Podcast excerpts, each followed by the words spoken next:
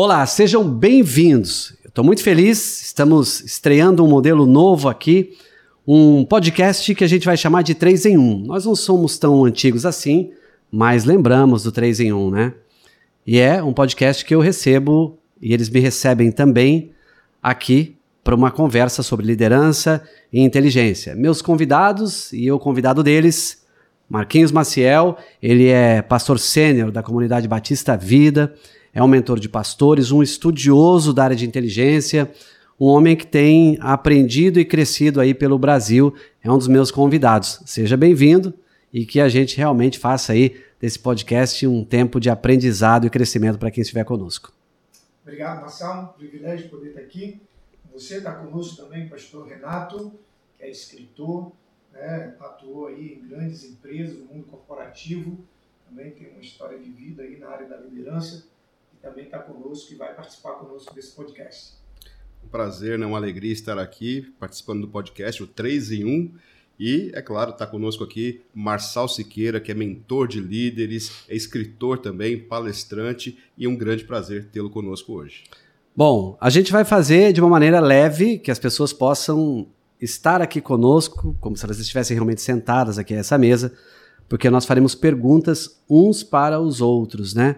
E a ideia é que a gente consiga responder muitos questionamentos que eu tenho para o Marquinhos, que o Marquinhos tem para mim, que eu tenho para o Renato, que o Renato tem para mim, que possivelmente são alguns questionamentos que as pessoas que estão nos acompanhando também tenham. E eu vou liberar então, Marquinhos, para você começar e ficar à vontade aí para iniciar as perguntas. Pronto. Pronto, pastor? Pronto. Vamos lá. Então, a gente sabe que a gente tem vivido dias desafiadores né, como humanidade. Verdade. Ah, um problema global e a minha pergunta seria: qual seria o maior desafio de um líder nos dias atuais? Uma excelente pergunta, Pastor Marquinhos, e, e vem bem ao encontro do que estamos vivendo. Né? Acho que um dos maiores desafios do líder é ele se atualizar, ele buscar informações é, realmente relevantes para que ele aplique onde ele esteja, seja na empresa, seja no ministério, até mesmo em sua vida pessoal. Buscar informações, buscar. É, é existem alguns líderes, inclusive, que falam: Poxa, eu não, não consigo fazer um curso. Então, um investimento, é, entre aspas, simples e que ele pode ter acesso é um livro. Comprar um bom livro sobre o tema ao qual ele possa discorrer e assim desempenhar uma liderança atual nos dias de hoje, né? Eu creio que seja um investimento possível para muitos líderes e que ele possa se atualizar para ter é, direcionamento naquela liderança que ele está desempenhando. E eu aproveito também para perguntar aqui o mentor de líderes, o Marçal Siqueira, né, é um tema também bastante atual, que é a inteligência emocional. E eu gostaria de levar ao Marçal essa questão. Né? A inteligência emocional é uma onda que passa ou é uma necessidade que fica? Eu acho que todas as vezes que a gente pensar que inteligência emocional é uma onda, é, começou extremamente errado, né? Porque desde os primórdios, qualquer tipo de relacionamento deveria partir de duas pessoas inteligentes emocionalmente conversando, né? Então, quem pensa que é onda vai surfar em algum momento, mas vai haver a, a hora que essa prancha vai virar, né? E que ele vai tomar um caldo e vai ter problemas. Inteligência emocional não deve ser onda, deve ser uma prática cotidiana, deve ser a capacidade que você tem de se conhecer, saber as suas reações em tempos de pressão e como é que você vai lidar com o outro, sabendo que o outro também precisa de você e de ter também inteligência emocional. Inteligência emocional, segundo Daniel Goleman, parte do autoconhecimento, depois vai para a autorresponsabilidade, para o autocontrole e para a empatia. Quando eu junto esses quatro itens, há uma tendência natural de que eu consiga fazer um, uma gestão das minhas próprias emoções em grupo. Então não acredito em onda, acredito que é algo que todo ser humano que tiver inteligência emocional tem uma grande possibilidade de obter sucesso na vida pessoal e também na vida profissional, tá? Marquinhos, você é, lidera é, uma comunidade e tem tido a oportunidade também de, no Brasil, ser mentor de outros pastores, né? E eu me lembro que no mundo corporativo, quando eu atuava, se alguém não desse resultado, em três meses eu dizia assim, amigo, lamento, não dá para continuar, você já teve oportunidade. E na igreja, quando um membro ou quando alguém da equipe ministerial não dá resultado, não dá para mandar embora ou mandar para a igreja do colega. O que fazer? É, realmente é um grande desafio.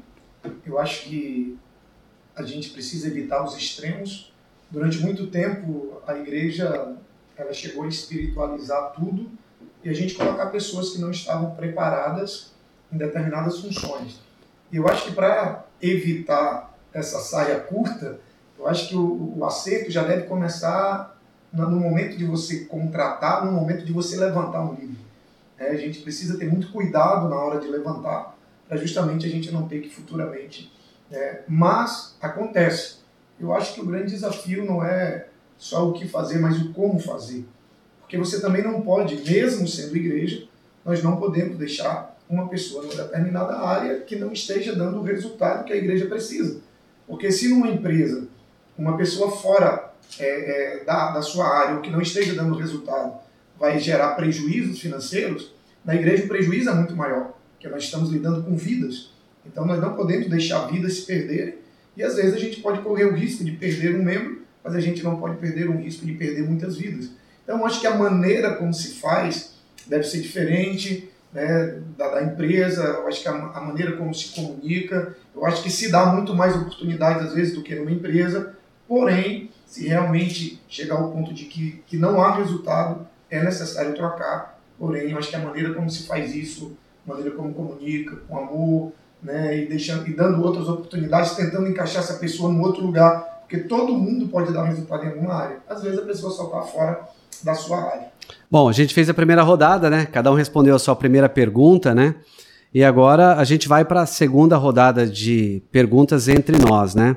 E eu vou fazer o seguinte: eu vou passar para o Marquinhos para que ele faça ou para o Renato ou para mim e a gente vai falando aqui tudo aquilo que a gente entende ou pelo menos acha que entende, né? Ok, eu quero fazer para você. Você falou, o Renato foi muito feliz quando ele fez a pergunta sobre inteligência emocional que é uma área que você domina bastante, e eu acho que é a base para tudo, né? Porque hoje se chega à conclusão que o emocional compromete até o exercício da fé, acabando se tornando talvez mais importante que a fé, porque a pessoa comprometida emocionalmente ela não consegue exercer de maneira saudável a sua fé. E dentro dessa questão da inteligência emocional, eu queria que você falasse um pouco para a gente sobre a importância do autoconhecimento, que eu acho que você só muda aquilo que você identifica, né? Então, uhum. eu acho que é um, para mim, é algo extremamente importante para o ser humano. Se você pudesse desenvolver um pouco para mais sobre isso. Olha, é, para mim seria uma das perguntas que certamente ela, ela, fundamenta toda a sequência da inteligência emocional, né? É, o autoconhecimento é a capacidade que eu tenho de olhar para mim e dizer assim, caramba, eu eu sou agressivo, eu falo alto, ou sou pacato demais, ou então não sei lidar sob pressão, o autoconhecimento, eu diria que é, é a base de quem quer pensar em inteligência emocional. É como se eu pegasse uma folha hoje né, e, e entregasse para algumas pessoas que, que convivem comigo, que almoçam comigo, que jantam comigo, que tomam café comigo, porque às vezes a pessoa vai dizer, mas como é que eu vou praticar isso? E você entregar essa folha em branco e dizer assim: fala para mim quais são os meus pontos fortes, meus pontos fracos, minhas oportunidades de crescimento e o que, que ameaça a minha vida hoje. Só que você tem que ter a capacidade de, quando receber de volta, saber que o que você está recebendo precisa ser um presente e não um tijolo no seu colo. Porque as pessoas vão falar, vão dizer assim: olha, para mim, ponto forte, você é extremamente perseverante. Ponto fraco, você tem pouca paciência com pessoas que você considera mais lentas do que você. Ah, e qual que é a oportunidade? Você melhorar os seus relacionamentos, você se relaciona com um grupo muito pequeno de pessoas. E qual é a ameaça? Você perder amizade ao longo da sua vida porque você não tem tido a capacidade de ouvir as pessoas na essência. Aí isso vem para mim. Aí eu olho e falo assim: tem a ver comigo. Ah, então agora eu sei de onde parte. Quando eu sei de onde parte, eu digo o seguinte: não sai desesperado tentando fazer tudo. Pega o assunto mais grave que tem ali e vai cuidar, para que você não ache também que você é a pior das espécies e que não tem inteligência emocional em momento nenhum. Então, na minha opinião, se você não tem nenhuma ferramenta de análise de perfil, que você então sente com as pessoas que, que são sinceras com você. Porque a gente ama quem passa a mão na nossa cabeça. Pessoas que dizem assim: você é fenomenal, você é muito bom, eu admiro você. Mas a gente às vezes não quer receber correções de pessoas que de fato amam a gente. Porque as pessoas que não querem fazer correções nem sempre são os nossos amigos. Os nossos amigos são aqueles que dizem assim, ó, lamento te dizer, mas você está errado nisso.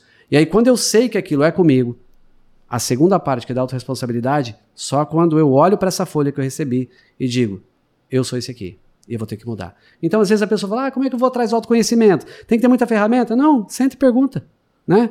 Pergunta para a pastora Ana, né? pergunta para a pastora Renata, pergunta para a Nil, minha esposa. A gente tem que estar tá pronto para receber. E vai tomar pancada. Tomou pancada, aí é que você já vai mostrar se tem ou não inteligência emocional. Então, o autoconhecimento é a base de tudo. Ok. Acho que você pode agora fazer a pergunta para o pastor Renato, uhum. né, para a gente explorar um pouco mais toda essa experiência dele aí Legal. na área da liderança. Olha, eu, Renato, eu, eu li o teu livro, né, é, logo lá no embrião, né, é, o Liderança do Céu ao Inferno, e uma história de vida muito interessante. O teu livro ele realmente traz uma experiência é, de estar no topo e também estar num lugar onde nenhum ser humano gostaria de estar. E você teve a oportunidade de liderar em dois ambientes. E a minha pergunta, com base até no que você traz no livro, é: o que é liderar do céu ao inferno, na sua opinião? Muito boa a pergunta, e até agradeço por mencionar o livro. Realmente ele tem, é, nós temos recebido é, feedbacks incríveis assim das pessoas que têm lido, cada um com uma interpretação, mas a, a essência do livro e respondendo a sua pergunta, Marçal, é, o título ele faz uma analogia, ele faz uma analogia exatamente a tipos de liderança, né? Uma liderança de céu é, quer dizer uma liderança confortável, onde inclusive as pessoas podem se acomodar e até mesmo serem relapsas com aquilo que está nas mãos dela, né? com aquela liderança, com o grupo, com os liderados. E a liderança é, do céu, ela te deixa muitas vezes em zona de conforto. E isso é prejudicial. Isso aconteceu comigo, eu narro, quando eu era executivo de grandes empresas, tinha empresas fora do Brasil, tinha empresas nos Estados Unidos. Eu vivia um momento financeiro bastante agradável e isso me colocou em zona de conforto e também me levou a cometer erros. Né? Eu fui relapso em algumas questões e eu acabei é, colhendo esse plantio que eu realizei de forma incoerente. Então, a colheita também se torna dificultosa. E liderar ao inferno é uma liderança completamente desafiadora, que foi o que eu passei. Eu era um executivo de grandes empresas e acabei indo para a prisão, né? tendo que liderar presos. Então, uma liderança muito mais desafiadora, onde entra a inteligência emocional e o equilíbrio. Como que eu vou lidar com esses homens tão diferentes, pessoas que eu nunca vi, e como que eu vou desafiar, é, é, enfrentar esse desafio de liderança, né? Então, a liderança, liderar no céu, muitas vezes é você liderar numa zona de conforto, em algo que já funcione de forma bastante é, simples. E a liderança é, ao inferno é uma liderança realmente desafiadora. Pra, isso foi para mim e é para muitos líderes. Bom, é, acho que você vai fazer a pergunta, eu só quero, quero acrescentar, quando você fala da liderança no céu, né, a liderança mais tranquila, possivelmente foi uma liderança que você fez enquanto era executivo, né, e no livro você fala da liderança no inferno, que é quando você foi preso e isso está no livro. Exatamente. Ah, legal. Exatamente, Só para é que também quem está nos acompanhando, busque aí nos marketplaces, né, busque é, o livro do Renato para poder entrar nessa história, né, Por Vai favor. entender mais profundamente o, o que a gente falou aqui agora, né, eu aproveito também para para perguntar para o pastor Marquinhos. É, o Marçal respondeu agora há pouco sobre pontos fracos e pontos fortes. E algo que eu gostaria de saber também, né, ministerialmente falando, pastor Marquinhos, que é, lidera uma comunidade é, há muito tempo já, teve inúmeros desafios e hoje tem outras unidades a quais são lideradas é, por ele. E eu queria saber, né, o Marçal mencionou e discorreu sobre ponto fraco, ponto forte. Quais seriam, é, Pastor Marquinhos, os pontos, o ponto forte ou os pontos fortes de um líder ministerial nos dias de hoje? Eu acho que o primeiro desafio de um líder ministerial é o desafio de um líder em qualquer setor, que é liderar a si mesmo, que passa pelo que a gente está falando da questão da, da inteligência emocional. Porque eu acho que esse é o nosso maior desafio, liderar a si mesmo, mudar a si mesmo. Ah, porém, especificamente na área ministerial, eu acho que o grande desafio hoje é a gente entender que não se espiritualiza tudo. A gente entender que existem fatores humanos que vão influenciar diretamente nos meus resultados ministeriais. Tem coisas que não é Deus que vai fazer, somos nós que precisamos fazer. E aí a gente fala isso com muito amor e carinho, que Às vezes, é, a gente, quando espiritualiza tudo, a gente acaba achando que a oração vai resolver tudo. A oração ela sempre vai ser, talvez, a coisa mais importante a se fazer em qualquer momento. Porém, há outras habilidades que eu preciso ter, por exemplo, a oração, a minha vida de intimidade com Deus, vai estabelecer, vai resolver o meu problema do meu relacionamento com Deus, da minha salvação, da minha espiritualidade. Porém, ministerialmente falando, eu preciso me preocupar com a minha capacidade oratória, eu preciso me preocupar com, com a apresentação pessoal, eu preciso me preocupar com a minha capacidade de gerir equipes, eu preciso me preocupar com a parte administrativa, porque a igreja ela é um, um organismo, que é o corpo, mas ela também é uma organização. Então, se eu me preparo apenas espiritualmente, como que eu vou fazer essa organização também crescer e, e, e, aqueles recursos que chegam né, serem administrados da melhor maneira possível para que ministerialmente eu continue crescendo. Então você vê que está tudo muito interligado, a questão da atualização, né, a questão da, da, da, saúde emocional, mas eu acredito que ministerialmente o nosso grande desafio hoje é entender que há algumas habilidades humanas que eu preciso desenvolver, né, que juntando com aquilo que só Deus pode fazer, a gente consegue, como a gente costuma dizer, que a igreja vai ter as duas asas avião com asa só ele não decola. Então, ministerialmente, tem que ter o lado espiritual, mas tem que ter o lado natural que nós precisamos desenvolver também. Você vai passar para quem a bola aí? Vai perguntar? Vai... Vamos lá. Eu vou fazer a pergunta agora para o Renato. Né? É, eu queria. Ele, ele também comenta no livro dele acerca da, da importância do trabalho em equipe. Né? E eu acho que esse é, é um grande desafio que passa por tudo que a gente está comentando também. E eu queria que você nos dissesse, né, qual, nos desse pelo menos dois conselhos para que a gente fosse bem sucedido no trabalho em equipe, para gente, que a gente conseguisse realmente, é, talvez, explorar no bom sentido, né, é, fazer com que a equipe dê o melhor de, do resultado que ela pode dar. Ótima pergunta, pastor. Inclusive, eu menciono realmente isso no livro. É, e eu apliquei isso tanto é, na vida é, executiva, na vida empresarial, quanto quando eu passei por essa situação aí bastante desafiadora, né? O que eu sempre apliquei foi é, o mérito de resultados, né? É, ou seja, nós acertamos ou nós erramos. Nunca é, eu puxei para o individualismo, sempre para o coletivo. Então, acho muito importante você delegar atribuições, delegar tarefas, delegar responsabilidades, orientar o liderado e celebrar com ele, ou corrigir onde precisa ser corrigido. Então, uh, duas questões que eu acho que são muito importantes é celebrar o acerto, né, o êxito e é, corrigir quando for necessário, com amor, com palavras corretas e adequadas. Isso eu apliquei nas empresas, apliquei também é, nesse, nesse desafio de liderança que eu tive, lá na prisão, que está aí no livro, e, e, e foi fundamental para que o resultado fosse positivo. Né? E, e, você acaba não tratando apenas de uma autorresponsabilidade, mas sim de uma responsabilidade coletiva. Então, quando você delega, quando você celebra, quando você corrige, você tem uma liderança eficaz. Acho que o Massal agora pode conduzir a pergunta. Tá. Né? Vamos lá, eu vou, eu vou voltar no assunto que você trouxe, Marquinhos, que é essa questão do espiritualizar aquilo que não é espiritual, né?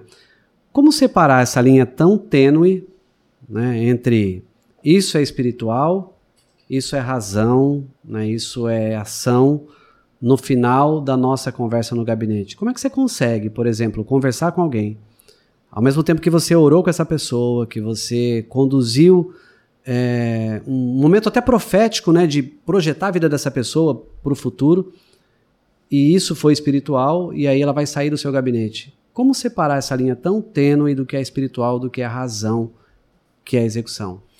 Então, eu digo que um líder, quanto maior for a sua caixa de ferramentas, mais ele vai conseguir identificar os problemas e identificar os caminhos que podem ajudar essas pessoas a resolver os problemas.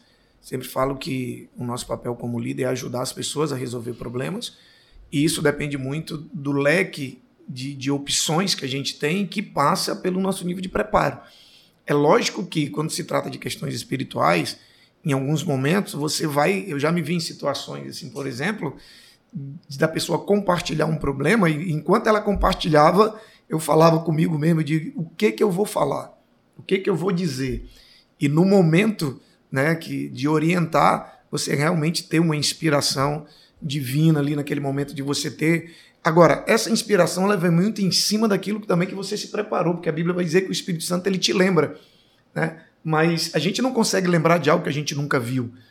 Então, eu acho que o que vai fazer a diferença no momento da gente conseguir é, discernir o que, que, que é espiritual e o que, que é a pessoa. Na verdade, eu não sei nem se, se é, é espiritual ou natural, porque nós somos seres humanos, corpo, alma e espírito, e não dá muito para separar, não são três partes que, que, que, podem ser separadas. Eu diria que a gente conseguir identificar aquilo que depende de uma ação de Deus e aquilo que depende de uma ação da pessoa. É, e a gente entender que há questões, por exemplo, a pessoa está fora do mercado de trabalho há muito tempo, não consegue voltar para o mercado de trabalho. Será que só orar é o caminho? Orar sempre vai ajudar. Mas será que não é o momento de você dizer, poxa, será que você não precisa fazer alguns cursos, se atualizar, você precisa é, aprender mais sobre a rede social ou alguma coisa que vai te ajudar a voltar para o mercado de trabalho? Então, é, eu acho que é mais ou menos isso, identificar o que, que é aquilo que Deus pode fazer e o que, que a pessoa precisa fazer. E, e como discernir isso vem muito dessa questão da, da direção espiritual que a gente tem, mas da, da nossa capacidade, da nossa formação, do quanto nós nos preparamos para lidar com pessoas e do leque de ferramentas que nós temos. Aí entra, por exemplo, eu fiz vários cursos na área de coaching que te dão muitas ferramentas. Né? Eu acho que o grande erro do coaching na igreja foi levar o coach para o altar, ou muitos líderes acabaram abrindo mão do ministério para ir para o coach por causa do dinheiro. Mas quando você entende que o coach te dá uma série de ferramentas, né? Então, você, quanto mais preparado, quanto mais ferramentas você tiver, mais facilidade você vai ter de poder discernir é, o que, que, que, que, precisa e depende de um agir de Deus e o que, que realmente precisa de uma ação da pessoa para que o problema seja resolvido. Antes do Marquinhos seguir, eu estava pensando aqui, dá até uma ferramenta, né? Você pegar e abrir é, uma folha em branco, né? E traçou uma linha no meio e dizer assim, ó, isso aqui depende de Deus, você vai escrever aí. Você vai ler esse livro, esse texto, esse tempo de oração. E isso aqui depende de você, que é ligar, é fazer contato. Às vezes a gente fica pensando, né, das ferramentas mais mirabolantes e as mais simples é que tem dado resultado hoje. Né? No fundo, no fundo, é, atravessando um pouquinho aqui, é até talvez muita gente se espante em ouvir isso de um pastor, mas eu diria que no fundo, no fundo, quase tudo depende da gente. Uhum. Porque até aquilo que depende de Deus fazer depende da gente buscar. Uhum. Depende, né? O meu relacionamento com Deus depende de uma escolha minha, porque o que Deus tinha para fazer por nós, ele já fez. Ele deu a vida do filho dele para morrer na cruz, ele nos amou do jeito que nós éramos, ele deu o passo, abriu a porta para que nós nos aproximássemos dele. Só que apesar de tudo isso, se a gente quiser continuar caminhando longe dele, a gente pode, é uma escolha. Então eu diria que no fundo, no fundo, tudo depende de nós, uhum. porque até do que Deus tem para fazer depende da nossa atitude de nos aproximarmos de Deus e deixarmos ele fazer né, na nossa vida. É, eu até complemento isso, pastor. Né? É, Deus abriu o mar vermelho. Mas Moisés foi lá e apertou a ignição, né? ele levantou o cajado para que acontecesse aquilo. Né? É claro que foi Deus quem fez, mas ele deu aquele passo. Né? E eu quero aproveitar né, e, e colocar uma questão para o Marçal. Nós estamos falando muito de é, líderes né, e, e, de como eles é, desempenham a sua liderança e a inteligência emocional, muitas vezes até discernindo do espiritual para o, a carnalidade, né, o que é espiritual e o que não é eu queria perguntar para o Marçal o seguinte: no caso do liderado, que tem muitos liderados aqui que vão nos ouvir nesse podcast, vão no, nos assistir aqui no 3 em 1, e no caso de um liderado, é, como que ele pode identificar e, e muitas vezes desempenhar a inteligência emocional, sendo ele um subordinado, sendo ele um liderado?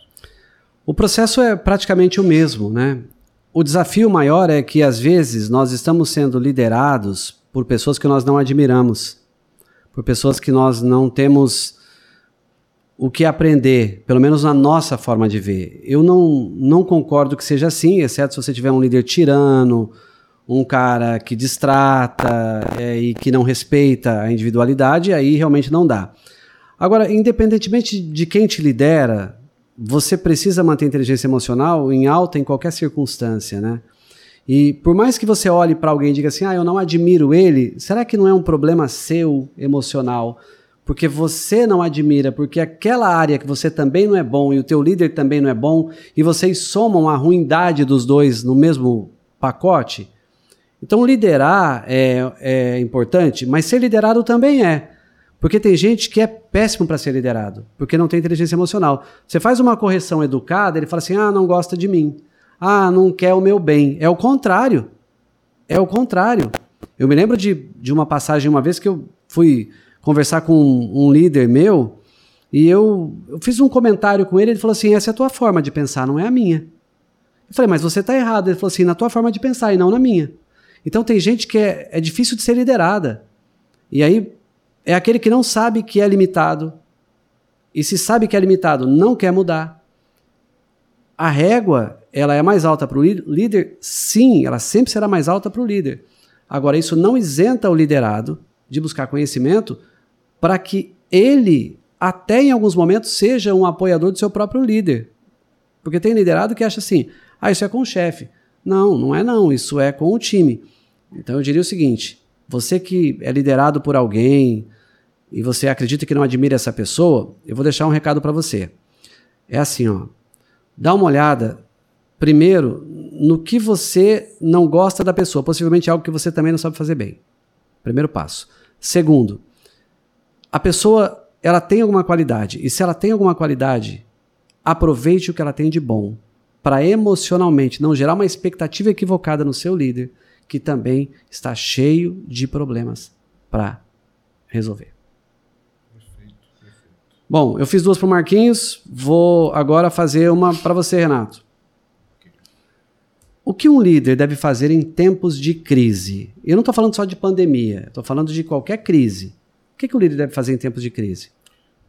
Primeiro, é, até mencionei aqui né, na primeira questão de buscar conhecimento, né, buscar atualização. Um líder deve se atualizar, seja ele em curso, seja na área que ele domine, até mesmo fora daquela área, né? Área de inteligência emocional, se ele trabalha com finanças, ou se ele trabalha com gente, seja é, num departamento de recursos humanos, ou até mesmo no ministério, ele tem que se atualizar acerca disso, né? E hoje nós encontramos muitas instruções gratuitas porque tem muito líder que fala, poxa, eu não posso fazer um, MBA, eu não posso fazer um curso, porque vai me custar muito caro. Mas nós temos hoje a tecnologia à nossa disposição. Nós temos a internet, nós temos diversos canais edificantes que podem nos trazer a um novo nível. Eu vejo muita gente às vezes presa em jogos de videogame, é, em leitura, e não tem nada de errado com isso. É um momento de lazer, é um momento de descanso, um momento de distração, mas a pessoa que quer atingir algum objetivo, um líder, por exemplo, que quer liderar com excelência, ele tem que buscar conhecimento. Ele pode ter o descanso, ele pode ter o lazer, ele pode ter uma leitura divertida, mas eu acho que ele tem que se preocupar também na formação dele, naquilo, no conteúdo que ele vai colocar dentro dele e aplicar. Então, um, um, um grande desafio é o líder se atualizar, se atualizar e aplicar essa atualização, seja ela em vídeo, por exemplo, eu, eu palestrei sobre finanças e eu entendia pouco sobre finanças, então fui buscar leituras dentro desse setor, dentro desse tema, para que eu pudesse aplicar, para que eu pudesse ter autoridade. Então, o líder que busca o conhecimento, ele vai adquirir autoridade para aplicá-la aos seus liderados. Okay. Eu queria aproveitar também, é, é, vem muito ao encontro desse, do que a gente tem conversado aqui, né, é, de líderes e liderados, e eu queria perguntar para o pastor Marquinhos o seguinte, é, como conciliar, né, como um líder pode conciliar o acolhimento e a exortação? Como que ele, ele lida com isso? Né? Então, a Bíblia ela nos dá referência para tudo, né? E Paulo ele vai dizer que até a exortação precisa ser feita com amor. Na verdade, toda exortação ela tem origem no amor, embora o ser humano não entenda dessa maneira. Aquilo que o Marçal acabou de falar. Às vezes a pessoa que está sendo exortada, ela não entende que o que está por trás de uma exortação, que nada mais é do que uma correção, né? é, é o amor, é alguém que está ali que não quer ver aquela pessoa sofrer determinadas consequências é, por permanecer naquela direção. E aí a, a, a, você corrige aquele a quem você ama, aquele a quem você quer bem. Na verdade, eu acho que a maior prova de amor que um ser humano pode dar por outro é a correção. Imagina você ver alguém indo num determinado caminho, alguém com determinado comportamento que você sabe que vai trazer prejuízos, consequências, né, vai, vai prejudicar o seu crescimento e você não fazer nada. Só que, a, a, e aí você percebe que tudo está ligado no emocional. Né? Porque se a pessoa não tiver maturidade emocional, é, a criança, que é a, o que representa a falta de maturidade, a criança ela não entende a correção como algo bom. Ela não entende, mas a Bíblia vai dizer que toda correção, num primeiro momento, parece algo ruim, mas depois nós vamos perceber. Hoje você olha para o que os nossos pais falavam quando nós éramos pequenos, a gente não entendia, às vezes eles nos privavam de algo, a gente chorava, ficava chateado, mas hoje a gente entende. Hoje a gente consegue enxergar que é para o bem. Então, eu acho que o grande desafio de como você conciliar é você amar. Porque quando você ama, e quando você. E aí é, é um desafio para mim, né, como para todo dominante, a gente expressar esse amor. Né? Tem gente aqui da equipe ouvindo e ele sabe do que eu estou falando. Né? É, eu tenho essa dificuldade né? Porque geralmente o dominante ele está focado no resultado. Só que quando você ama, quando você elogia, quando você celebra, você acaba criando uma autoridade, uma reserva para que você corrija, para que você exorte.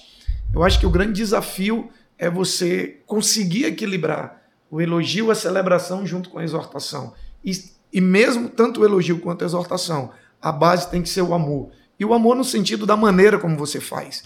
Né? Sempre deixando claro, pastor Ibi Uber, que é uma referência para mim de liderança, ele diz o seguinte: ele fala que você tem que dar o pão, a carne e finaliza com pão. Ele fala que é o sanduíche, né? O que, que ele se refere quando ele fala do pão? Ele fala que você elogia, aí você corrige e você finaliza empoderando, a, a, dizendo que você acredita na mudança. Então você cria um ambiente ali no meio você tem a carne, mas ela está protegida por duas fatias de pão que representam ali o amor, né, a maneira como você coloca, que aí a gente alcança mais resultados.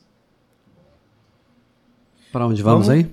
Vamos, eu acho que eu posso agora devolver uma para o Marçal. Deixa eu ver, eu fiz. Eu fiz, seria, seria eu fiz duas para cada, eu acho, aqui já. Então eu tenho uma para o Renato e uma para o Marquinhos também. Uhum. É, eu tenho aqui também uma para o Marcelo. Acho que falta uma para cada um. Uma, uma para cada, cada, né? Uhum. Então... Ah, enquanto você pensa aí, eu só vou acrescentar que o Marquinhos comentou essa questão do, do feedback, da correção, né? É, na igreja a gente chama de, de exortação, né? E no mercado chama-se de feedback e tal, né?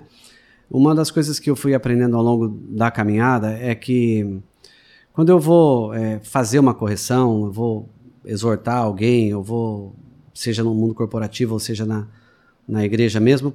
Uma das coisas que eu procuro fazer é apontar, como o Marquinhos falou, o lado positivo da pessoa. E mesmo quando eu vou falar do que é ruim, eu, eu faço como se fosse um feed forward, eu faço um feedback para o futuro. Que é assim: olha, é, você é super atencioso nos detalhes de suas planilhas. Elas realmente são muito completas. E se você conseguir entregá-las no prazo, você fica um, ser humano aqui imbatível.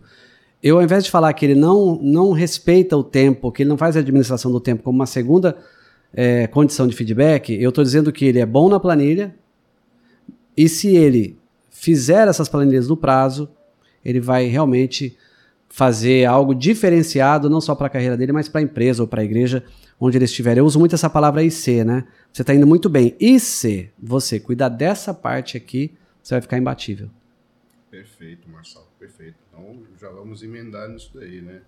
É, no caso, você discorre bastante sobre perfil comportamental e domina bastante esse tema. É, no caso, os perfis é, comportamentais, eles influenciam diretamente na inteligência emocional? É algo que, que comunica? É algo que é, pode ter evolução ou não? No caso, o perfil comportamental, ele influencia diretamente na inteligência emocional? Olha, eu acredito totalmente que sim, né? É, pensa no, em alguém dominante, né? A gente falou ainda há pouco, o Marquinhos citou aqui, né? Um dominante, é, a base dele é comando e prazo. Ele sempre vai trabalhar com comando e prazo. E para a inteligência emocional, nem sempre o meu comando é recebido pelo outro como uma instrução. Às vezes é uma afronta. E às vezes o prazo que eu cobro, eu cobro de uma maneira, às vezes, excessiva. E também, quando eu sou afrontado como dominante, e às vezes a afronta nem é tão pesada assim, mas eu devolvo na mesma moeda, e aí eu mostro que, como dominante, eu tenho mais desafios na inteligência emocional. Eu acredito que o dominante tem mais desafios a desenvolver na inteligência emocional. Também digo a mesma coisa para o influente, que o influente é conexão e diálogo Só que no meio da conexão e diálogo tem a persuasão que ele exerce muito. Então, quando um influente, que é o segundo perfil que eu estou citando aqui, ele recebe algum tipo de, de pressão, a tendência é que ele não pense também para falar, ele faça um discurso para justificar o que ele não está fazendo. E aí, emocionalmente, ele não está evoluindo e o que é pior, está trazendo para a mesa um problema que ele deveria resolver, mas emocionalmente ele quer justificar por ser um influente, porque ele faz bons discursos, porque ele é amigo de todo mundo. Ele vai dizer assim: não, isso que você está me falando é só você que tem esse problema comigo. Porque todo mundo me ama aqui, todo mundo gosta de mim. Então, o influente também vai ter mais dificuldades. No grau de, de soluções né, de inteligência, o dominante para mim estaria na primeira posição, ele tem mais desafios para desenvolver. O influente é o segundo. E se você juntar dominante e influente, então, o influente e dominante, o desafio dá uma crescida. Menos, talvez, dificuldades para a inteligência emocional vai ter o estável, que ele é a conciliação e consentimento, é a pessoa que vai sempre trazer à mesa as melhores soluções para todos e vai tentar juntar um aqui e outro ali. E o analítico fica mais ou menos, né, que o analítico ele vai trabalhar com procedimentos, com números, ele vai ficar mais ainda é, numa questão de perceber as outras áreas, os outros comportamentos e tentar tirar daí o melhor dos outros três perfis. Mas sem dúvida alguma, para mim, para mim, o perfil comportamental ele tem sim é, grandes é, interferências na inteligência emocional. Eu acredito que se eu não, não tivesse aprendido que a minha dominância feria as pessoas, a minha esposa, o meu filho, as pessoas que trabalhavam comigo, eu, eu talvez não estivesse onde eu estou hoje. E talvez eu até posso dizer que eu poderia já estar mais longe, porque eu também deslizo de vez em quando. Tem hora que, que eu vou com a dominância e vou com os dois pés no peito. E aí eu descubro que é, não era para isso. Não era para esse volume muitas vezes. Então, dominantes e influentes terão mais desafios na inteligência emocional do que terão estáveis e analíticos, na minha opinião. Perfeito. Tá? Marquinhos, por que, que os gabinetes pastorais estão tão abarrotados de gente hoje? E eu, eu não estou notando isso só por conta de pandemia, até porque nem pode estar tá abarrotado por conta do distanciamento. Mas eu vejo mulher de pastor doente, eu vejo pastor doente. Por que, que, que os gabinetes estão tão lotados e a gente tem visto tanto pastor doente, tanta esposa de pastor doente ou pastora doente? Qual é a causa de tudo isso? Bom, eu acho que, independente da pandemia, a gente já via que o número dessas doenças emocionais já vinha aumentando consideravelmente, inclusive alcançando uma faixa etária muito baixa, no meio dos adolescentes, por exemplo, né, que há 10, 15 anos atrás você não via isso, e você vê uma geração se cortando, né, você vê um índice de suicídio e de tentativa de suicídio muito alto também nessa classe ali de jovens e adolescentes. E eu acho que nada disso é por acaso. Eu acredito que também não é um único fator, mas eu acredito que o estilo de vida que se desenvolveu, eu acho que é o nosso maior desafio. E aí, quando eu falo de estilo de vida, eu falo da sobrecarga de trabalho, da falta de cuidado com a saúde física, né, da falta de cuidado com a saúde emocional, é, da, da, da, essa questão da tecnologia. Eu acho que o celular, e isso já é comprovado cientificamente. Cara, é, eu viajei agora há poucos dias e eu liguei para os meus, meus liderados. Eu falei assim: ó, eu vou ficar três dias somente atendendo ligações. Eu não vou resolver nada por WhatsApp. E era incrível como a minha saúde mental melhorou consideravelmente. Porque o WhatsApp ele acelerou muito porque coisas que antigamente você deixa, problemas que você deixava na empresa, que você deixava na igreja e que você só ia voltar a tratar com eles no dia seguinte, eles passaram a fazer parte 24 horas do nosso dia. Às vezes eu já me peguei na cama ali, já na hora de dormir, a gente resolvendo problemas que só é possível estar resolvendo por causa da tecnologia. Então, acho que a tecnologia ela tem trazido muitos benefícios e se a gente souber utilizar, acho que o grande problema do ser humano sempre foi o saber usar. Então, eu acho que a falta, é, é, a correria, a sobrecarga de trabalho, a falta de atenção com a nossa saúde física e a questão da, do excesso de tecnologia, eu acredito que estão entre os principais problemas que causam essa, essa essa falta de saúde emocional, que vem ansiedade, tudo começa ali né, com, com ansiedade, vai evoluindo para depressão e vai se tornando mais sério. E eu acho que tem muito a ver com o estilo de vida que a gente desenvolveu. É legal que você fala, né, Marquinhos, dessa questão da, da saúde emocional, que a gente tem tido dificuldades né, de lidar com ela, né? E uma das questões que, que você trouxe muito bem agora é, é que nós não temos mais tempo, né? Exato. Então, toda decisão é, emocional que nós tomamos errado, a gente tomou rapidamente. Ou estávamos cansados, ou tínhamos dormido mal, ou tínhamos comido mal.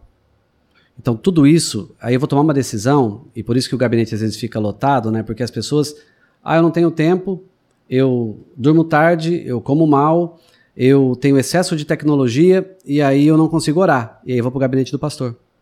E aí eu vou, vou fazer depósito lá, né? É. E aí você vê uma série de pastores e. Não só pastores, líderes doentes também, sim, líderes sim. empresariais doentes também, né? E na verdade, tempo a gente tem. Tem o livro Essencialismo, né, que você me indicou que eu li, que é um livro que mostra que a gente tem tempo. A questão é que a gente está usando o tempo naquilo que não é prioridade. Uhum. Né? E aí tudo envolve a questão emocional, porque às vezes você não tem, por exemplo, a capacidade de dizer não, uhum. e se você diz não. Se você diz sim para alguém quando era para dizer não, você acaba dizendo não para você. Uhum. Você acaba dizendo não para algo uhum. que, que seria bom para você. E aí acaba que outras pessoas, né, que a empresa ou que a igreja é quem vai ditar a tua agenda, é quem vai ditar o teu estilo, o teu ritmo de vida. Só que aquela, aquela coisa, a gente vê muito isso nos gabinetes. O pai não tinha tempo para o filho, mas na hora que o filho está na droga, aí ele arruma tempo. Uhum. Então será que não é melhor a gente arrumar tempo para prevenir do que depois a gente vai ter que arrumar tempo para tratar. Eu não tenho tempo para caminhar, mas na hora que o médico dá o diagnóstico, que se eu não começar a caminhar eu vou ficar sem andar, aí eu arrumo tempo. Uhum. Então a gente está sempre trabalhando, né, como a gente sempre atuando como bombeiro. Então será que trabalhar na prevenção, arrumar um tempo para prevenir seria muito melhor do que arrumar um tempo para tratar? É. Pastor, inclusive eu queria acrescentar algo, né? Muitas vezes o tempo que você perde pode te levar para o final da fila ou pode te tirar do jogo, porque é o seguinte, é, nós é, conhecemos um pastor em comum, né, lá de, do interior de São Paulo, de, de São José do Rio Preto, e por diversas vezes eu agendei de visitá-lo e não conseguia agenda, não conseguia tempo, em hipótese alguma. Várias vezes eu me peguei é, tendo que ajeitar a, os meus horários, mexer nos meus horários para que eu pudesse fazer uma visita para ele lá em São José do Rio Preto. Eu moro na capital de São Paulo e não é tão distante assim. Só que eu não consegui. E, lamentavelmente, em dezembro, ele foi vítima da Covid-19. Né? Então, eu fiquei pensando, falei, poxa, eu tinha que ter administrado meu tempo para fazer uma visita a ele. Eu não fiz e agora não dá mais tempo. Eu perdi a oportunidade. Falta uma para mim, para o Renato. Né? Não sei como que tá aí a de vocês. É, eu, eu queria que o Massal... Falta uma, fazer uma para você e uma para ele. Eu queria devolver aqui para o Massal que ele falasse sobre a relação que há entre paixão e resultados, uhum. entre felicidade e resultados. Uhum. Muita gente acha que eu preciso alcançar resultados para ser feliz. Uhum. Já há quem diga que os resultados são, na verdade, uma consequência de quem é feliz. Mas não só a questão da felicidade, mas principalmente a relação entre paixão e resultados. Olha, eu vou, eu vou eu vou usar essas palavras e vou, eu vou construir outras três que talvez eu consiga fazer uma resposta mais assertiva. É muito comum, e vamos, vamos pensar é, que nós, todos nós, não só os homens, mas as mulheres, nós somos cobrados por resultado, né? Então, você é reconhecido pelos resultados que você entrega. E a minha esposa vai ser reconhecida por ser uma esposa na minha concepção, adequada. O meu filho vai ser reconhecido como um filho é, se ele der os resultados que eu imagino que ele tenha que dar, né? E do outro lado também, eles vão me reconhecer como um pai ou como um esposo que dê resultado, né? Então, qual é o, o pepino que às vezes a gente não sabe descascar? É que a gente pensa primeiro no resultado. E depois a gente pensa no processo para construir o resultado. E a gente não pensa primeiro na identidade. Quando eu penso na identidade, o que é ser um bom pai, o que é ser um bom esposo, o que é ser um bom treinador, um bom mentor, um bom pastor. Se eu tenho isso na minha identidade, o meu processo roda mais leve. Então eu farei isso com paixão, sim, porque está na minha identidade. E aí eu vou ter resultado. Mas nós esquecemos às vezes. Esses dias eu fiz uma enquete e a maioria respondeu: No que você pensa primeiro quando você quer chegar em algum lugar? Resultado. Aí a pessoa fala assim: o outro, no processo, como eu chego lá.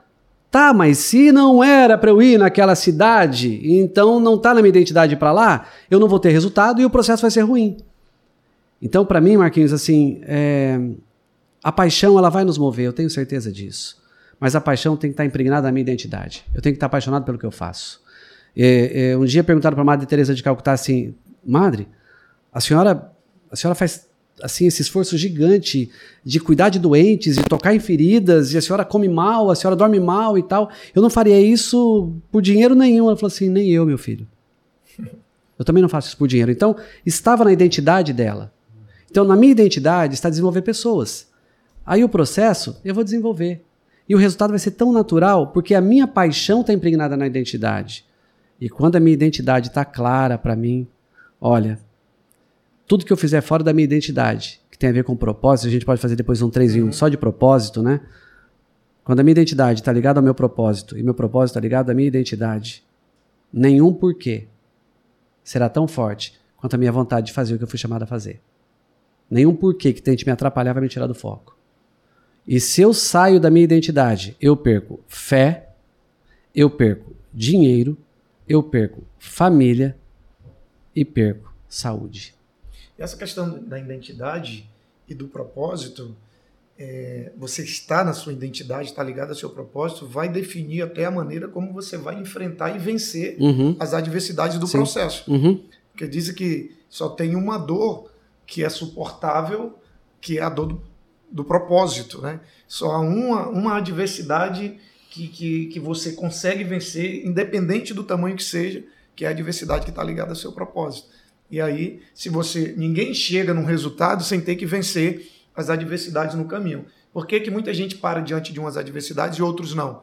Porque estava ligado ao propósito. Exatamente. O porquê é forte. Quando o porquê é forte, o processo é leve. Né? Isso aí. Sim, falta uma para você, né? Falta uma, mas só complementando claro. também, colocando uma cerejinha nesse bolo aí, né?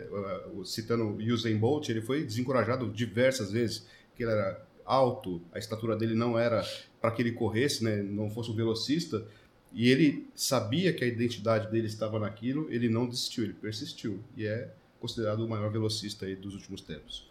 Isso aí. Minha pergunta é para o Renato, né? É, o que, que você recomendaria para um líder para que ele faça e que até hoje, ainda, tá? Você não conseguiu fazer? Uau, pergunta desafiadora, né? O que eu não consegui fazer vai muito é, em cima daquilo que eu falei diversas vezes aqui hoje no 3 em 1, é, do conhecimento. Né? Eu hoje ainda não consegui, por exemplo, ler todos os livros que eu gostaria de ler. Consegui escrever um, né? estou escrevendo o segundo, mas é empenhar mais, administrar melhor o tempo para que eu tenha melhores resultados. Então, por exemplo, o que eu recomendaria que o líder fizesse hoje? Buscasse, mais uma vez, conhecimento, buscasse formação. Eu busquei conhecimento, olha, para vocês terem uma ideia. Há mais de 10 anos eu ouvi falar em coaching, informação em coaching. E eu viajo para os Estados Unidos há 25 anos e, e, lá eu vi diversas situações, eu ouvi falar em coaching e eu hoje está até um pouco é, tá banalizado, tá né? banalizado porque as pessoas fazem cursos curtíssimos e, e se autodenominam coach, né? Então, está banalizado. Mas eu ouvi isso há muitos anos e fiz a minha formação há mais de três anos.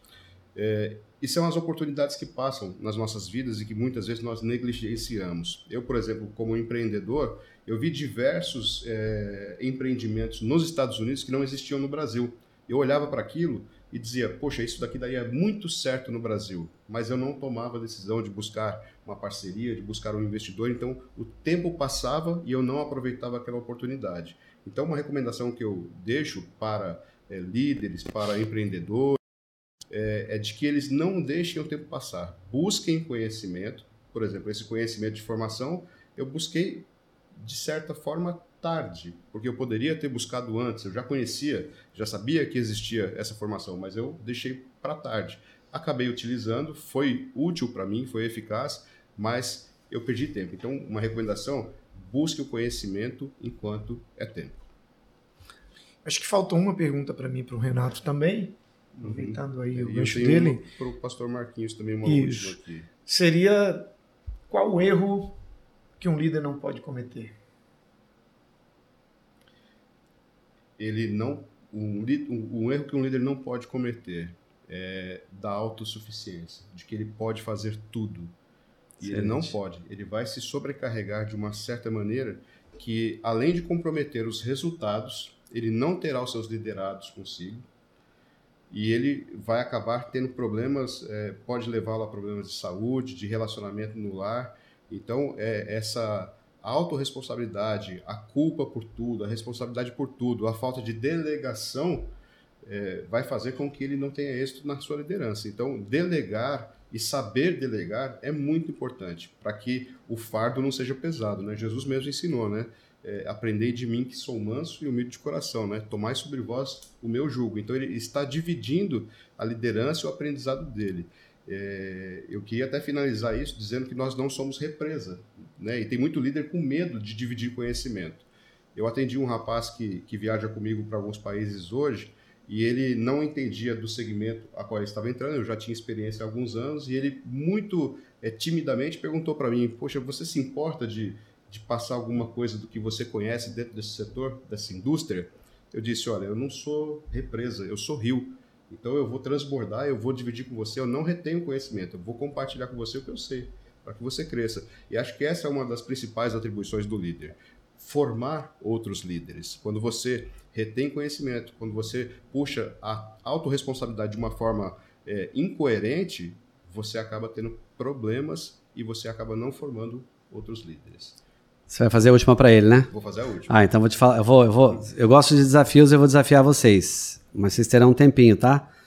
É, a gente vai encerrar depois dessa última pergunta. Uhum. É, eu, eu anotei para mim seis palavras. E aí o que, que eu vou fazer? Vou lançar uma palavra para Marquinhos e ele vai responder numa frase. Não é para fazer um raciocínio de uhum. 10 minutos. É a palavra é acre. Ele vai ter que fazer uma frase. E aí ele vai lançar uma para você e você uma para mim. Então, de maneira que a gente teria que ter seis palavras, né? Uhum. Pode repetir as que eu tenho? Pode. Pode repetir a que você falou? Eu posso também. Então, vou deixar a folha aqui para vocês. Aí, mas você, você tem a pergunta primeiro, vai lá. Tá, vamos para essa última pergunta aí. E eu desafio 3 em 1 aqui. Olha só, pastor. É, você mencionou há pouco a questão é, da tecnologia, né, das redes sociais, de se aplicar isso adequadamente. E eu queria é, que o senhor discorresse aqui sobre esse tema. Né? As redes sociais, elas hoje dispersam, até mesmo em tempos de pandemia, de culto online, é, de transmissão online, é, as redes sociais elas dispersam ou aproximam as ovelhas? Elas dispersam e aproximam. Depende da maneira como você as usar né? porque a rede social hoje se transformou na maior ferramenta de comunicação e a igreja não pode deixar de fazer uso dela. Porém, o que muita gente, muitos líderes, muitos pastores ainda não entenderam, que não basta ter uma rede social. Porque a rede social, o mesmo poder, o mesmo potencial que ela tem para te promover, ela tem para te destruir. Então, você precisa estar muito bem preparado para usar as redes sociais. Né? Porque você vê que uma palavra maldita, e não maldita no sentido de espiritual, mas uma palavra dita na hora errada ou da maneira errada, ou até mesmo que dê uma dupla interpretação, ela pode acabar com o ministério, ela pode acabar com o casamento, ela pode acabar com, com, uma, com uma empresa. Então, é, a rede social, hoje, eu acredito que se nós nos prepararmos para usá-la da maneira adequada, com excelência, né, com competência, eu acredito que é a maior ferramenta que existe hoje, não só para o crescimento das empresas, como tem sido, mas também para o crescimento das igrejas. Então, acho que a maneira como nós vamos usá-la vai definir se ela vai aproximar ou se ela vai afastar. É, eu, eu vejo, pastor, inclusive, algumas orientações né, quando há a transmissão do culto, que a, o, o, líder, o pastor, ele, ele é, diga para quem está assistindo online para permanecer ali, né? Não ir para WhatsApp, ir para outra rede e permanecer assistindo ali onde ele está, né? Porque senão realmente ele acaba dispersando. É importante, Sim. mas também pode, pode dispersar, como o senhor discorreu. Enquanto aí. vocês constroem as seis palavras de vocês aí, né? Como eu fui malandro e já coloquei as minhas enquanto vocês pensavam, né? É, eu só quero, é, enquanto eles fazem ali é, a separação das palavras deles, quando o assunto é rede social, eu ouço muitas pessoas falarem assim: não, deixa que eu vou construir a sua autoridade. Ninguém constrói autoridade de quem não tem. Se você não tem autoridade para ir para as redes sociais, primeiro construa a autoridade, depois vai para a rede social. Não tenta vender na rede social que você nunca foi. Se você deseja ser aquilo, trabalhe para ser aquilo. Aí vai para a rede social e divulgue essa autoridade sua. Essa história de que não, deixa a tua marca comigo, que eu vou construir tua autoridade, para mim me dá um pouco de medo. A autoridade, você tem um tema, ou dois, ou três, quantos temas você mais estudou? E aí você vai, sim, trabalhar a sua imagem para aquilo, os posts, as legendas, os stores, o YouTube, tudo, tranquilo. Agora, não me venha dizer que você vai construir minha autoridade se eu não tenho. É, ah, vou construir sua autoridade como um arquiteto. Tenho nenhuma autoridade como arquiteto. Né? Ah, vou construir sua autoridade como área X. Não tem nenhuma autoridade para isso. Então, o que, que você é bom? Né? O, que, que, que, que as pessoas pagam para você fazer? Construa sua autoridade nisso. Ou elas não te pagam? Não. Mas você faria isso também se você não ganhasse? Essa é a sua autoridade. Sim. Fora disso, eu acho que é Prontas palavras aí, gente? São, são duas para cada? Eu anotei seis, né? É, seis, três é, cada. É, na verdade, é, pode ser. Ou, ou duas para cada? Duas para cada? Duas para cada. Pra cada? Tá uhum. bom. Então tá, deixa eu... Que aí ficam... Vou cortar aqui então. É... Vou cortar aqui. Hum... Eu queria tanto falar, mas beleza, vai, vou cortar aqui, tá? Vamos lá então. Primeira palavra: medo necessário. Pode fazer para ele. Fazer para o pastor Marquinhos? Não, ele faz para você a dele e você. Eu faço para ti? Vamos lá. Relacionamento. Fundamental. Fundamental. Relacionamento é, primeiro consigo, né? Relacionamento intrapessoal e, e é, com os demais, né? É, eu acho é fundamental, fundamental. Eu complementaria. A minha palavra para o Marçal aí criar essa frase ou comentário é avião. Avião, a minha casa nos últimos dias, mas quando o trem de pouso bate no chão, eu lembro do meu pai e da minha mãe e digo assim: eu sei porque eu estou aqui e está valendo a pena voar. Bom demais. Decepção. Crescimento aprendizado, fortalecimento. Família. Alicerce. Família é o alicerce de um prédio que está sempre em construção. Eu me considero um prédio, um edifício sempre em construção. E que, se não houver a família, esse prédio ele vem ao chão. O Marçal, eu tinha colocado família, mas eu vou substituir aqui para. Fica à vontade. Filho. Um, um grande orgulho. Acredito que talvez assim a completude de Deus, né, na vida de um ser humano é quando ele pode é, ter um filho, né? E especialmente Júnior e Ana são a oportunidade que eu tenho de aprender a ser pastor da minha casa e mentor dessas duas primeiras pessoas. Marquinhos, amizade.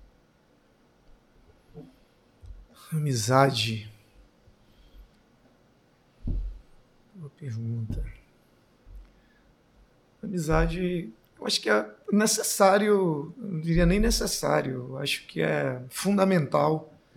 Né? Ninguém faz nada sozinho, precisamos de amigos para nos corrigir, para nos motivar, para chorarmos juntos. Eu acho que é fundamental para chegarmos onde, onde queremos chegar.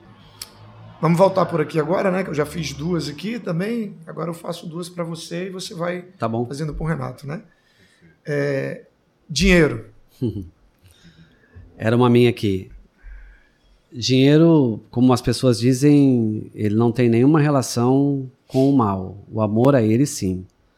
Necessário, importante e eu preciso saber administrar. Dinheiro só potencializa quem você já é. Dinheiro não muda as pessoas, ele só potencializa o que já era do seu caráter. Renato, fé. Fé. É... Você fechar os olhos e acreditar em, que, em quem te conduz. É como você confiar num GPS. E esse GPS, é, para nós que somos cristãos, é Deus. Né? Então a fé é você acreditar nos caminhos. Você constrói caminhos, mas você é, tem que acreditar que Ele está contigo nesses caminhos. E para o pastor Marquinhos, tempo. Moeda mais valiosa do mundo. É, acho que precisa ser melhor aproveitado por nós precisa ser mais valorizada. Eu acho que a gente ainda desperdiça muito tempo.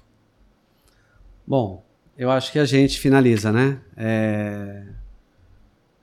Começou, eu diria que despretensioso o projeto, né? E terminou com quase eu aqui nessa distância de casa, quase embargando, né? Quase chorando, né? Eu acho que a gente precisa buscar a nossa essência, né, Marquinhos? Buscar Sim. o que a gente nasceu para fazer, né, Renato? Fazer aquilo que Deus nos disse, né? É, você foi chamado para isso, você tem essa direção e que a gente nunca perca isso, né? É, obrigado, Renato, pelo convite, é, obrigado, Marquinhos, pelo convite. E eu acho que é um convite que a gente fez um para o outro, de um dia para o outro, né? Então eu me sinto convidado por vocês e sintam-se convidados por mim também. É, eu acredito que esse momento que a gente está vivendo, que ele pode deixar de melhor para a gente, é, reordenar nossas prioridades. Eu tenho visto muita gente fazendo declaração e mandando mensagem para quem já morreu que não vai conseguir ler nem ouvir. Eu, particularmente, não faço, porque eu acho que o que eu tenho que fazer, eu tenho que fazer enquanto a pessoa está viva. Então, acho que esse momento é o momento da gente reordenar nossas prioridades. Deus, família. Eu acho que ficou mais claro do que nunca que o dinheiro não pode tudo. Tem muita gente com dinheiro que, se o problema fosse dinheiro, não teria morrido. Então acho que a gente precisa recolocar, reposicionar Deus no lugar que ele sempre deveria ter estado, a nossa família. Então acho que a gente deve reposicionar nossas prioridades. Obrigado também. Foi muito bom esse tempo aqui com vocês. Eu agradeço também pelo convite do Marçal, Pastor Marquinhos, toda a equipe que está aqui no backstage, né, nos auxiliando. Uma maravilha poder participar como disse o Marçal, eu também quase dei uma gasgada aqui, né? Quando a gente é, fala do nosso alicerce, da, da, da, daquilo que realmente nos mantém de pé, que a, que a família realmente mexe conosco, né? E, e muitos temas aqui hoje foram é, muito edificantes e, e, aplicáveis na nossa vida. O tempo, a, a prioridade para certas coisas, né? E hoje eu aprendi muito com isso. Eu saio do 3 em 1 aqui é, com grande aprendizado e eu agradeço por cada um de vocês. Deus Ei, deixa eu falar, está sendo gravado no Acre, viu? Isso aqui é no Acre. no Acre. O Acre existe. O Acre existe. Tem gente boa. Lugar de gente abençoada. Valeu. E de abençoar também pessoas. Sim. Muito bom. Valeu. Até a próxima, gente. Até. Valeu.